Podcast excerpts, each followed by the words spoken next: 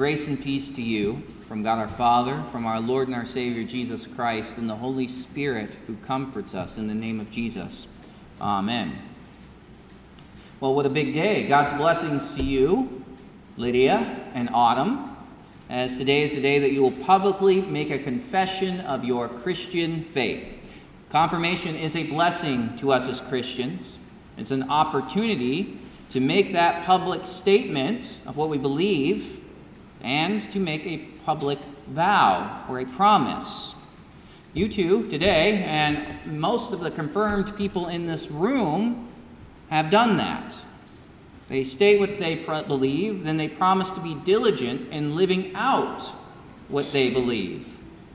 Today, you will remember and affirm your baptism, where God has claimed you as your own as, his own. You will confess that you believe that the Bible is the true, inspired, inerrant Word of God. You will boldly proclaim that you belong to that living God, Father, Son, and Holy Spirit, by professing the Apostles' Creed.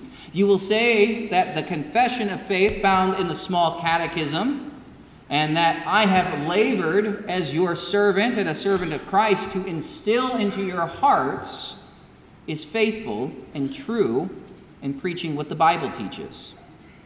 And then you will promise to make this confession today your own. You will live and die by it. You will suffer all, even death, rather than deny what God has proclaimed to be true. Today is not just a public ceremony or a rite of passage where you get to start taking communion. It's not something you do just because, hey, you're in eighth grade and that's what happens in eighth grade. You go through confirmation, right? As you start eighth grade. No, it's a confession and promise before God and His people in this congregation that you believe in and will bind yourself to the truth of God's Word for the rest of your life. I want you to be fully aware today that as you make your public confession and declare this promise, that you are doing so in your own human weakness. I want you to make this confession in humility, in faith. Even as I did 20 years ago, or over 20 years ago, more than that now, and everyone here that's a member of this congregation underwent the same training and instruction and spoke pretty much the same words as you will today. We all made and continue to make this confession of faith, knowing that we are weak and poor sinners who have powerful foes standing against us even now as the devil, the world, and our own sinful nature will seek every opportunity to make what happens today, to make the confession that you state today seem like nothing. They're going to make every effort to make you think that everything you've learned and everything you confess is not important. They will make your promise to live according to this seem totally irrelevant and at least negotiable. As you go on from today, you are entering into a wilderness of temptation. And that, if not understood and dealt with, that temptation can overtake and destroy you. So stand in humility. St. Paul doesn't mince words in our epistle lesson today as he talks about the Christian life and temptation. He uses ancient Israel during their wilderness wandering as an example. The Israelites, they were saved by God. God had acted wondrously and miraculously for the people of Israel. He had rescued the Israelites from Egypt. God sent those 10 magnificent plagues upon the people of Egypt, and they had passed through the Red Sea. They had seen the crushing and powerful weight of the sea fall upon the armies of the Egyptians. They had been led through the wilderness by God Himself in the form of a pillar of cloud by day and a pillar of fire by night. God had provided for them. He had blessed them with water that flowed from the rock. He had given them manna and quail to eat as they traveled through the wilderness. He had brought them to the base of Mount Sinai, where God had enveloped the mountain in fire and smoke. And he had spoken the word of the Ten Commandments in the hearing of the people of Israel. These are people who had seen the terrible power of God. They had seen his wrath, but they had also seen his majesty, his mercy, his steadfast love, his providential care, and his peculiar promise that was being worked out in the children of Abraham, Isaac, and Jacob to bring a Savior into the world. When the people of Israel arrived at Mount Sinai, they too made a promise. They said, All that the Lord has spoken to us, we will do it. Yet what happened? What happened to the vow of the Israelites? They had heard the voice of God and were terrified. Time and time again, they fell as they traveled through the wilderness. Temptations came again and again and again upon the people of Israel, and they fell. They fell to their own destruction. And those who hardened their hearts in their sin, they were slain in the wilderness. They died for their denial of God, their rejection of His word. Paul references several cases in which the Israel's rebellion was so radical that God had to remove those who were hardened in their sin like cancer from a body. Paul uses very specific examples. We hear about the idolatry of the golden calf when Moses was up on the mountain for just a little bit too long. And so, what did the people do? Well, they take out their earrings and they forge a golden calf so that they can worship it. They said that it was the God, that, that calf was the God who brought them out of the land of Egypt. They had the living God, not just a few feet away, up on Mount Sinai, speaking to Moses, and yet they chose to worship a golden statue. And God punished them for their idolatry. Paul also referenced when the people were tempted by the worship of Baal uh, by the Moabites. See, the men of Israel, they were seduced by really beautiful Moabite women, and then they said, Hey, come worship our God, Baal Peor. And another time, the people grumbled against the Lord and rebelled against Moses because they were sick and tired of the delicious manna that the Lord was providing for them. And another time, the people grew jealous of Moses and Aaron and grumbled against them and sparked a rebellion, saying, We're not going to the promised land. Let's fight Moses and Aaron and we'll take you back to Egypt. God appeared at the tabernacle and began to consume the people at that event. And it was only when Aaron prayed and interceded for the people that God relented. You see, the people of Israel, they had every advantage. They had seen the wonders. They had experienced the divine love and providence of God. They had the law of God proclaimed to them. God was in their midst continually. Yet what happened? They fell. They made a good confession. They swore to uphold the law of God, yet time and time again they fell into temptation. It happened over and over again, and it still happens.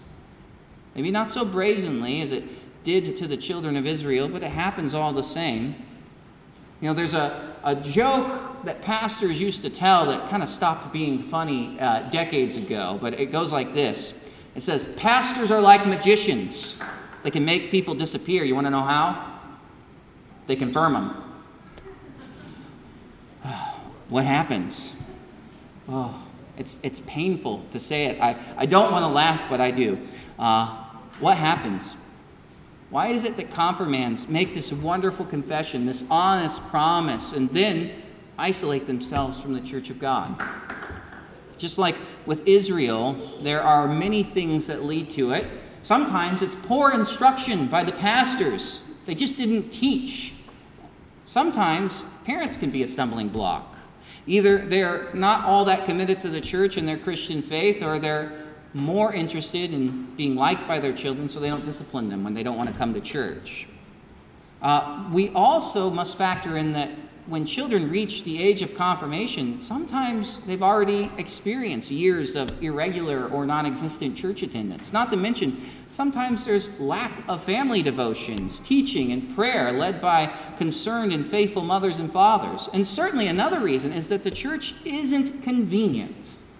It isn't pleasing to our sinful flesh to, to give up several hours of our weekend where we could be sleeping a little bit longer or doing whatever we really want to do. We don't get to do all the entertaining and fun activities that we've been taught by the rest of the world we deserve. And then, of course, there's just apathy. The confirmands didn't really care when they were going through the instruction for confirmation. They didn't follow through with memory work and they really didn't pay attention in class. And it's no surprise that when they fall after making their confession on Confirmation Sunday, well, it's because they never cared in the first place. It wasn't really that important, so it won't be important later. Autumn and Lydia, that's not you. I love you. More importantly, your God loves you. Christ has died for you. You have been baptized into Christ. You have been instructed in what Christ has taught us. Your sins are forgiven you. Whatever weaknesses you've had up to this point, Christ has covered. The immeasurable and wonderful riches of God's grace, they are yours. You are citizens of the kingdom of heaven. You are precious to your God. You are his children. He is your father, and he loves you like a father. He has adopted you into his heavenly family. He has a room for you in his house. He feeds you from his heavenly banquet with gifts of forgiveness of sins, eternal life, and salvation. There's nothing more wonderful and more important than this. There is nothing better than this. There are no other alternatives that will give what God has given to you through His Word and His promises. Video games, friends, popularity, money, fun, sex, worldly approval, worldly comfort, or anything else cannot provide for you with what your God has provided for you through His Son. As you make your confession today, do so with sincere faith. Do so with humility. And don't forget it. Do not fall for the first temptation that would drive you away from the church of God. Rather, flee from that temptation into God's church. Find support and help among the people of God. Be relieved from your sins and the means of grace that are delivered to you by Christ. Hear God's word preached into your heart and into your life. Let the law of God call your sin what it is. Hear the gospel that says your sins are forgiven you for the sake of Jesus who has died. Eat and drink the Lord's Supper as often as you are able to, because you will need it. As Jesus says through St. Paul, the cup of blessing that we bless is not a is it not a participation in the blood of Christ? The bread that we break is it not a participation in the body of Christ? Because there is one bread, we who are many are one body, for we all partake of one bread. Be one. Live as one in the body of Christ. Join this body of fellow weak sinners each and every week as we're made one with Christ, as we eat and drink for the forgiveness of sins. Join weak men like me and weak people like the people here who come here every week for one thing to hear the promises of Christ declared to them, to hear that their sins are forgiven them, to be strengthened in the promises of Christ because we need to hear them over and over and over again. Remember, every time Israel failed in the wilderness, God always came back to declare his promises to them. And he continued to carry out their promises. As it says in 2 Timothy, this is a trustworthy saying For if we have died with him, we will also live with him. If we endure, we will also reign with him. If we deny him, he will also deny us. But we are, we are faithless. He remains faithful because he cannot deny himself. See, God is gracious. God is merciful and abounding in steadfast love. God is quick to forgive. He always shows mercy to sinners. He never forgets what he has promised. If he were to forget the forgiveness that he has won for you, he would be denying himself. This is not what God does. This is not who God is. God cares for sinners. God forgives sinners, and that is what we are. Don't forget that. Don't forget that you are sinners, but don't also don't forget that God is gracious for the sake of his son. God has given everything to redeem you from your sin. Do not forget the continual care that God provides for you as you will continually live in a struggle with your sin. Because just as Israel has been tempted, you will be tempted. And your trials and temptations, they are just beginning.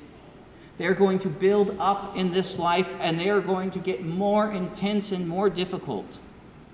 But in the midst of it all, your God is gracious. The life that you live in Christ will be a constant appeal to that gracious nature of the God who loves you. The same God who disciplined the Israelites in the wilderness remained with them in grace. He planted himself right in their midst he had Moses build the tabernacle. He appointed priests to minister to his people. He built the ark to symbolize his merciful rule over them. He brought them into the promised land, and he did not stop there. He carried them through the wilderness and through the centuries of trials and temptations. And ultimately, he was faithful in sending his son to demonstrate the great love he has for his people. See what kind of love the Father has given to us that we should be called the children of God, and so we are. The reason why the world does not know us is it did not know him. But, beloved, we are God's children now, and what we will be has not yet appeared. But we know that when he appears, we shall be like him, because we shall see him as he is. And everyone who thus hopes in him purifies himself as he is pure. See, life with Christ has promises purity, forgiveness, life, joy, hope, blessing. Flee from the world. Flee into those promises. You will be tempted. Your faith will be tested and tried by this world. You will suffer and struggle as you live in your Christian faith. I guarantee you it will happen. You will have to deny yourself things that the world would never dream of denying themselves. There will be promises of pleasure, comfort, acceptance from the world that will be undeniably appealing to you. Sometimes it will be hard to say no to what the world is promising you. Sometimes you will have no other option than to run away and rid yourself of something that the world says is normal. You might have to throw your smartphone out the window you might have to eliminate screens from your life. You might have to pick up and move to a different place because what you're doing in that one place is going to hurt you in the long run. And sometimes you will fail. Every time, though, whether you stand firm, whether you fall, remember the God who loves you. The God who has given his Son for you, the God who has washed you and redeemed you, the God who has forgiven all of your sins and will continually forgive all of your sins run to Him. When you are tempted, run to church. Run to the mercy of Christ. Run to your ultimate escape when tempted in the mercy of God who forgives sins. And while God always has provided a way out for temptation, and He always will, He ultimately will deliver us from every temptation by delivering us from this world. Stand firm. Strengthen yourselves. Come to church. Receive the means of grace. Remember your baptism as you were called out from this world of sin into the family of Christ. Listen to good preaching that delivers to us the Word of God. Read your Bible. Come to Bible study. Review that catechism of yours. Pray. Make prayer so much of a priority in your daily life that you cannot imagine skipping it. And when trials and temptations come, you will be not caught unaware. If you are armed with these gifts, you will be blessed. Your heart and your life will be fortified in the grace of Christ Jesus. And as the assaults of the evil one come upon you, your heart will be fortified. God will bless you. God will be your fortress. As it says in Psalm 46, God is our refuge and our strength, an ever present help in trouble. And therefore we will not fear, though the earth give way though the mountains be moved into the heart of the sea, though its waters roar and foam, though the mountains tremble at its swelling, there is a river whose stream make, streams make glad the city of God, the holy habitation of the Most High.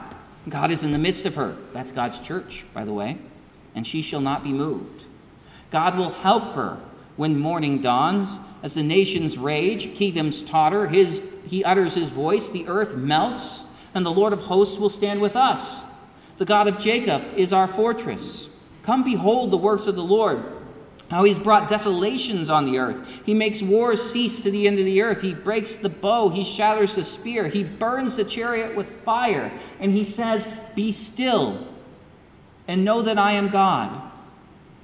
I am exalted among the nations, and I will be exalted in the earth. The Lord of hosts is with us. The God of Jacob is our fortress. Dwell in the fortified city of God. Stand upon the unshatterable, unbreakable rock of refuge that we have in Christ. Stand with God's church Stand firm as God speaks his righteousness into your life. Stand on the only certain ground that is in this ever changing and chaotic world. That is the forgiveness of sins won for you in Christ. That is the thing that will remain and constantly remains constant over this creation. It is unbreakable. Christ has died for sinners. And as we stand upon this solid ground, you will be made strong. You'll be made strong to withstand the attacks of the evil one, because God's word is certain. It's as unchanging as He is. My dear confirmands, my dear congregation, my dear friends in Christ, make your confession. Stand firm in the promises of Christ. And as you make your confession in Christ Jesus, you are standing on the firmest of foundations. Not only that, you are standing in the faith in the midst of multitudes who have been redeemed. Every Christian who has ever lived stands with you making that one true confession. By faith, we see Christ. By faith, we hear his voice. By faith, we receive the gift of forgiveness in life. By faith, we hear his voice saying to us in the midst of the chaos and the pain and the temptation of this world Be still and know that I am God. I have won your salvation. I have forgiven your sins. I have called you by name. You are mine, and I will always and continually purify and care for you. Behold, I will be with you always. That same God stands with you now. That same Lord Christ dwells with you now in the promises of his word. Be bold as you live as a child of God. Be bold as you make your confession. Be humble as you face the challenges of this life.